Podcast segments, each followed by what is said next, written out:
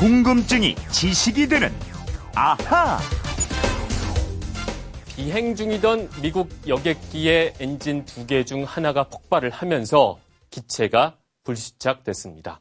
먼저 기장과 관제탑과의 다급한 교신 내용 들어보겠습니다. Southwest 1380 has an engine fire descending. Southwest 1380, uh, are you, you're descending right now? Yes, sir, we're single engine descending, have a fire number one. 네, 조종사가 관제탑과 다급하게 교신을 하는 장면이었습니다. 그 앞에 소개하는 게 제 목소리로 나간 뉴스 장면이었는데 아, 앞으로 쓰면 안 되겠네요. 어색하네. 여기 들어가니까. 어쨌든 그 교신 내용은 이랬습니다. 엔진에 불이 붙었다. 아, 급 강화 중이다. 엔진 한 개만 살아있다. 이런 내용이었습니다. 자, 청취자 김동훈 님이 게시판으로 이런 궁금증 보내주셨습니다. 아, 얼마 전 미국 사우스웨스트 항공기에서 엔진 폭발 사고가 났는데 원인이 금속 피로일 가능성이 제기가 됐더군요. 금속 피로가 대체 뭐고 대처 방법은 없는 건가요? 이렇게 질문 주셨습니다. 네, 이 궁금증 오늘도 오승훈 아나운서와 해결해 보겠습니다. 안녕하십니까? 안녕하세요. 네. 아, 우리 아나운서국의 브레인, 아, 오승훈 아나운서. 아, 대학원 때 항공 우주공학 전공했잖아요. 예, 맞습니다. 이 금속 피로가 왠지 이 전공과 좀 관련이 있을 것 같은데, 예. 뭐 그런가요? 정확하게 제 세부 전공은 아닌데요. 아니고요. 항공우주공학에서 재료공학이랑 기계공학도 많이 다루거든요. 네. 어, 배워본 적은 있는데 네. 제가 알고 있던 것보다는 새로 공부한 게 많습니다. 아, 또 공부를 하셨군요. 네. 그럼 전공은 뭐였어요? 전공은 제 세부 전공은 네. 항공기 구조물이었어요. 항공기 구조물. 네. 아, 알겠습니다. 아, 네. 일단 그 어색한 대화가 이어지고 있는. 뭔가 많이 막히네요. 공부를 많이 한 사람 같아서. 네. 미국 사우스웨스트 항공의 그 엔진 폭발 사고에 대해서 알아보겠습니다. 네. 사상자도 발생한 사고였어요. 예, 지난달 4월 17일 네. 사우스웨스트 항공의 항공기가 뉴욕 미국 뉴욕에서 네. 댈러스로 가는 도중에 엔진이 폭발하는 사고가 발생했습니다. 네. 다행히 인근의 필라델피아 공항에 착륙해서 더 큰 사고는 면했는데요. 엔진 폭발로 떨어져 나간 파편에 기체의 창문이 깨졌고요. 그러면서 기체 안과 밖에 기압차가 발생했고 네. 이 때문에 한 여성의 몸이 창문을 통해 기체 밖으로 빨려 나갈 뻔하면서. 파체와 파편과 동체에 부딪혀서 결국 숨졌습니다. 그 네. 외에 또 7명이 다쳤고요. 상당히 큰 사고였는데 자, 이 사고 원인이 금속 피로라는 것은 밝혀진 상태인가요?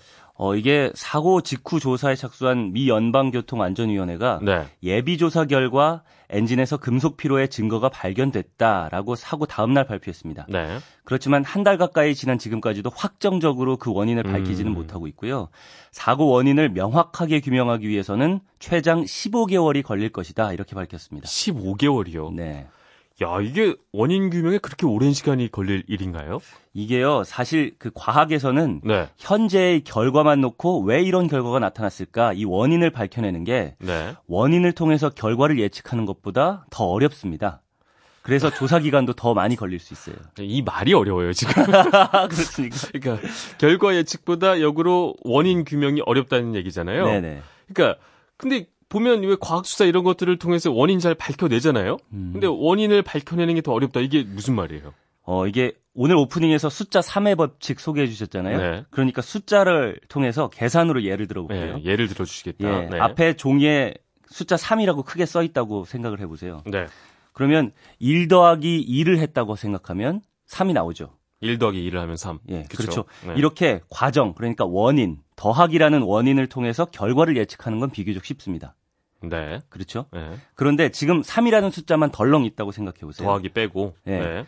그러면 사칙 연산을 통해서 이 3이 어떻게 나왔을까 한번 예측을 해보는 겁니다. 너무 그럼 많은 경우의 수가 있잖아요. 그렇죠. 1 네. 더하기 2도 3이 될 수 있고 네. 6 나누기 4, 2도 3이 될 수 있고요. 그렇죠. 뭐1 곱하기 3도 3이 될 수 있죠. 네. 그러니까 이렇게 여러 가지 현재의 결과 숫자 3만 놓고 보면 어떻게 해서 이 숫자 3이 나왔지? 아. 이거를 하나로 이 원인을 특정하는 게 어렵듯이 현재 나타난 결과만으로 원인을 딱 하나로 정하는 거는 어려운 일이라고 할 수 있는 거죠.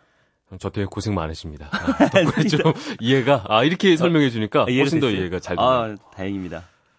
아나운서보다 차라리 뭐 학원 강사님이나 이런 거 하면 잘할 것 같고 말이죠. 네. 어쨌든 이거를 엔진 폭발에 적용을 하면 말이죠. 네. 엔진 폭발이란 결과는 있는데 왜 폭발이 일어났는지 그게 정말 금속 피로 때문인지 이거는 정확히 알기가 쉽지 않다 이런 말인 거죠. 맞습니다. 이 사고 기종이 보잉 737기였는데요. 네. 엔진에는 24개의 fan blade가 있고요. 이게 돌아가면서 공기를 엔진으로 끌어들이고 압축해서 엔진에서 추진력을 얻습니다. 네. 그런데 사고 후에 엔진을 살펴보니까 이 blade 24개 중에서 13번 blade 하나만 떨어져 나가 있었고요. 네. 이것 때문에 발생한 사고라는 결론을 내린 겁니다. 그런데 blade가 왜 떨어졌을까에 대해서는 여러 추측이 또 가능하잖아요. 뭐 그렇죠. 예를 들면 연료 폭발 충격이라든가 네. 작은 새 같이 무엇이 부딪혔을 수도 있다. 이렇게 그렇죠. 생각할 수 있는데 네. 딱 하나의 blade만 떨어져 있다. 그러면은 금속 피로의 아. 가능성이 크다. 이렇게 예측을 한 거죠. 그게 그 금속 피로란 거는 우리가 마치 사람이 피로를 느끼듯이 네. 이 금속들도 아, 나 이제 너무 오래됐어 하면서 막 필요를 느끼는 그런 개념인 건가요? 음. 예, 재밌게도 그렇다고 할수 있습니다. 어. 금속 피로에서 이 피로는 공학에서 파티그라는 현상인데 네. 이 단어가 정말로 피로, 피곤, 마비 이런 뜻입니다. 네. 구부러뜨릴 수 있는 큰 힘이 저- 작용되지 않더라도 작더라도 반복되는 힘, 진동 같은 것이 지속적으로 반복되면 어. 금속이 한순간에 급격하게 물러지고 균열을 일으켜서 꺾이거나 손상을 입는 경우가 발생합니다. 네. 이걸 금속 피로라고 해요. 네. 알루미늄 합금 같은 경우에 일정한 진동이 100만 번 정도 되풀이되면 금속이 구부러지거나 끊어지거나 하는 음. 피로 파괴 현상이 발생합니다. 이것도 뭐 이게 왜 끊어져요라고 말하기에는 그냥 자연 현상 같은 거라고 생각을 하면 더 이해가 쉽 겠죠? 그렇습니다. 이건 금속의 뭐 결정 구조가 이유일 수 있는데 이것도 네. 자연 현상인 거예요. 네.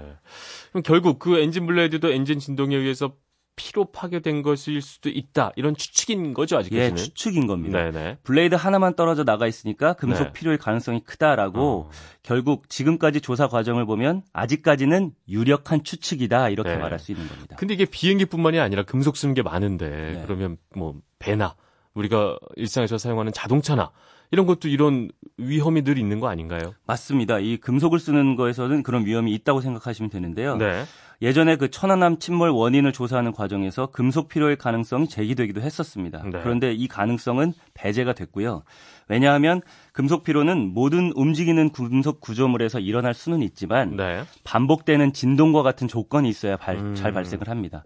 특히 고속으로 회전하는 부분에 쓰인 재료에서 많이 일어나는데요. 네. 항공기, 선박, 자동차에는 엔진이 다 있잖아요. 그렇죠. 그러니까 엔진은 기본적으로 빠르게 회전을 해야 되거든요.